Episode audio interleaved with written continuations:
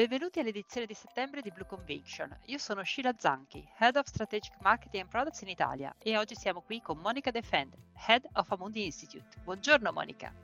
Buongiorno Sheila e bentrovati a tutti. Quali sono stati i principali avvenimenti sul fronte economico durante l'estate?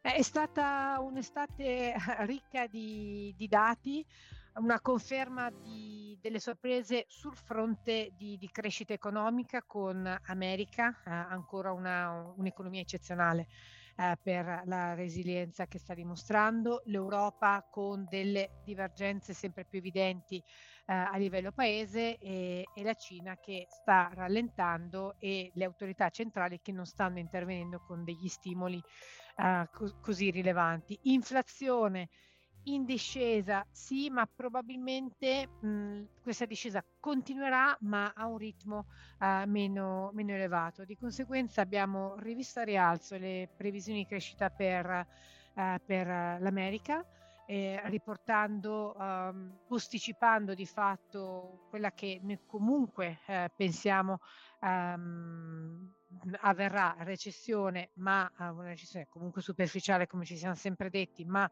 ritardata al, al duemilaventiquattro, e la Cina eh, che eh, a nostro modo di vedere eh, crescerà leggermente al di sotto del, del cinque per cento. Quali sono le fonti di resilienza dell'economia degli Stati Uniti e quali le implicazioni per le prossime mosse della Fed? Due fonti: il consumatore americano, settanta per cento circa del, del P I L, che eh, ha attinto ai eh, risparmi accumulati dal Covid in poi, e questa è una cosa che non era mai succe- quasi mai successa prima. E secondo, eh, la cosiddetta Biden Economics, quindi la politica uh, fiscale di, di Biden, che ha uh, sussidiato gli investimenti e, e quindi abbiamo avuto investimenti e consumi più forti del, dell'attese. Questo ha fatto sì che eh, l'economia americana andasse eh, meglio dell'attese e ha fatto sì che spostassimo le nostre attese di eh, recessione, comunque blanda, eh, come, come ci dicevamo, al duemilaventiquattro. Di conseguenza, confermato eh, quello che secondo noi eh, dovrebbe essere il percorso di, di politica monetaria per il duemilaventitré, con una Fed in pausa e a dicembre pronta eh, a valutare se quanto è stato fatto sull'inflazione sia abbastanza o se sia necessario ehm, supportare la crescita. Noi pensiamo che comunque i tagli avverranno nel, nel, secondo, nel secondo trimestre del, del duemilaventiquattro. E parlando di Cina, cosa sta guidando il rallentamento economico in Cina? E eh, ci aspettiamo supporto da parte delle politiche governative? Ma allora, eh, come ci siamo detti eh, tante, tante volte, la Cina ha intrapreso questa transizione eh, verso un modello eh, economico ehm, più sostenibile, eh, più, più bilanciato, meno dipendente dal, eh, dal settore immobiliare, ma più eh, aperto alla, all'innovazione. Pensate per esempio alla produzione di ehm, autoveicoli eh, elettrici. Ora, questa transizione comunque ehm, richiede eh, alcuni sacrifici che le eh, autorità eh, centrali eh, cinesi sembrano eh, essere pronte a, a, a sostenere, anche a fronte di infliggere eh, alle, all'economia una dose di, uh, di rallentamento che potrà portare la crescita uh, nei prossimi anni, quindi più nel uh, medio termine, tra il tre e il quattro per cento. Comunque è una uh, riduzione sensibile, sempre a premio rispetto a quella che è la crescita che noi ci aspettiamo nei, nei, paesi, uh, nei paesi sviluppati. E quindi sì, ci saranno, ci, c'è stato e ci sarà un mini stimolo sul lato uh, sia fiscale che, uh, che monetario, ma ad oggi sembra eh, che ehm, di questo si parlerà, non di interventi sostanziali a supporto dell'economia, salvo che eh, non, non, non vada in, in recessione. Parliamo ora della crescita in Europa. Quali sono i paesi più vulnerabili e quali sembrano meglio in grado di resistere al rallentamento?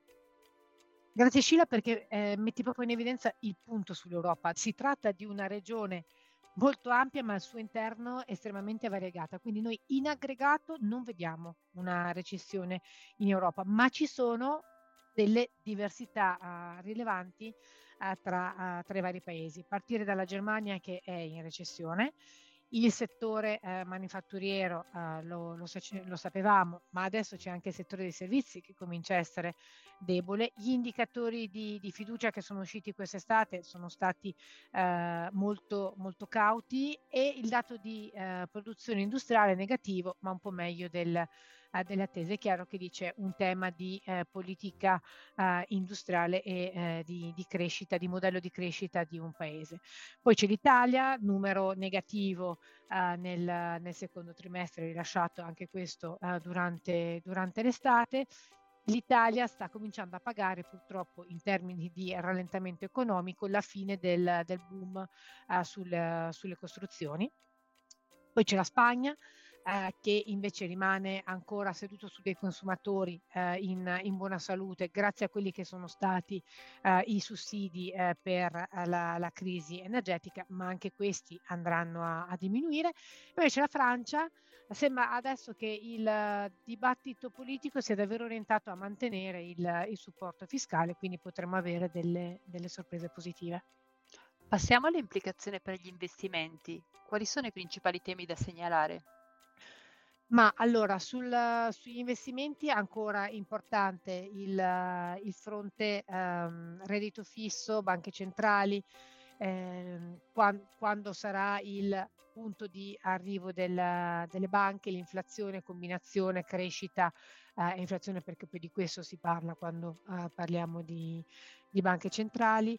Eh, sulle attività rischiose stiamo guardando la, la stagione di reportistica, che ha consegnato dei dati buoni, ma un cambio nella, nella retorica eh, da parte delle, delle aziende, ora un pochino più caute e preoccupate sul uh, lato del, delle entrate eh, piuttosto che su quello del, dei costi, perché ehm, si comincia a profilare questo uh, rallentamento, rallentamento globale. Valutazioni che sono per lo più, uh, per lo più care, quindi mh, noi eh, rimaniamo con un'esposizione cauta. Abbiamo rivisto l'esposizione all'area emergente, spostandoci dalla Cina su paesi come uh, Brasile eh, o India, che in questo momento ci uh, prospettano delle, uh, del, dei profili di crescita più, più interessanti.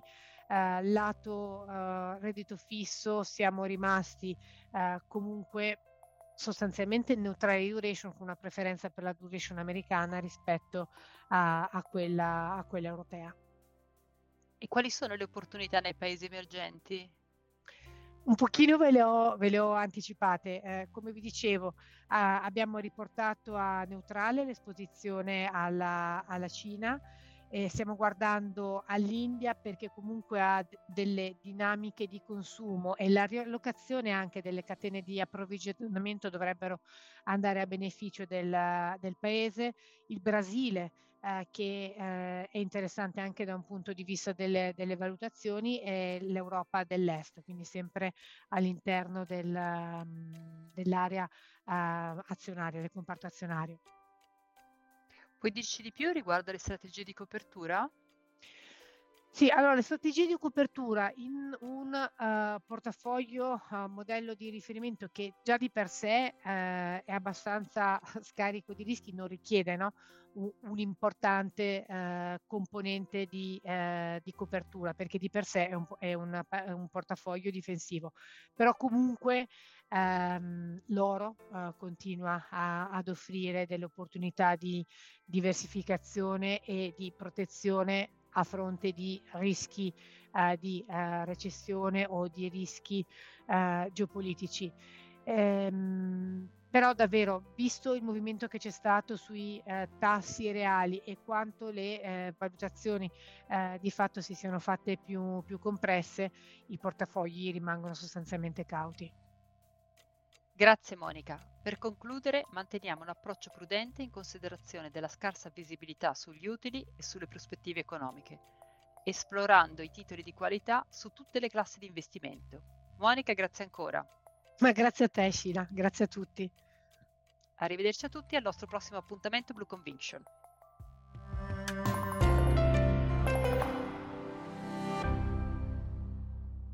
è presente registrazione audio a finalità meramente informative. Le informazioni in essa contenute non rappresentano un'offerta di acquisto o vendita di prodotti finanziari, una raccomandazione di investimento e non sono da intendere come ricerca in materia di investimenti o analisi finanziaria. Le opinioni espresse riflettono il giudizio di Amundi al momento della loro diffusione e sono suscettibili di variazioni in qualunque momento, senza che da ciò derivi un obbligo di comunicazione in capo ad Amundi. Non si garantisce l'idoneità a qualsiasi scopo di investimento delle informazioni fornite, le quali non devono essere utilizzate come unica base per assumere decisioni di investimento. Eventuali dati riferiti a performance passate non sono un indicatore attendibile di performance attuali o future.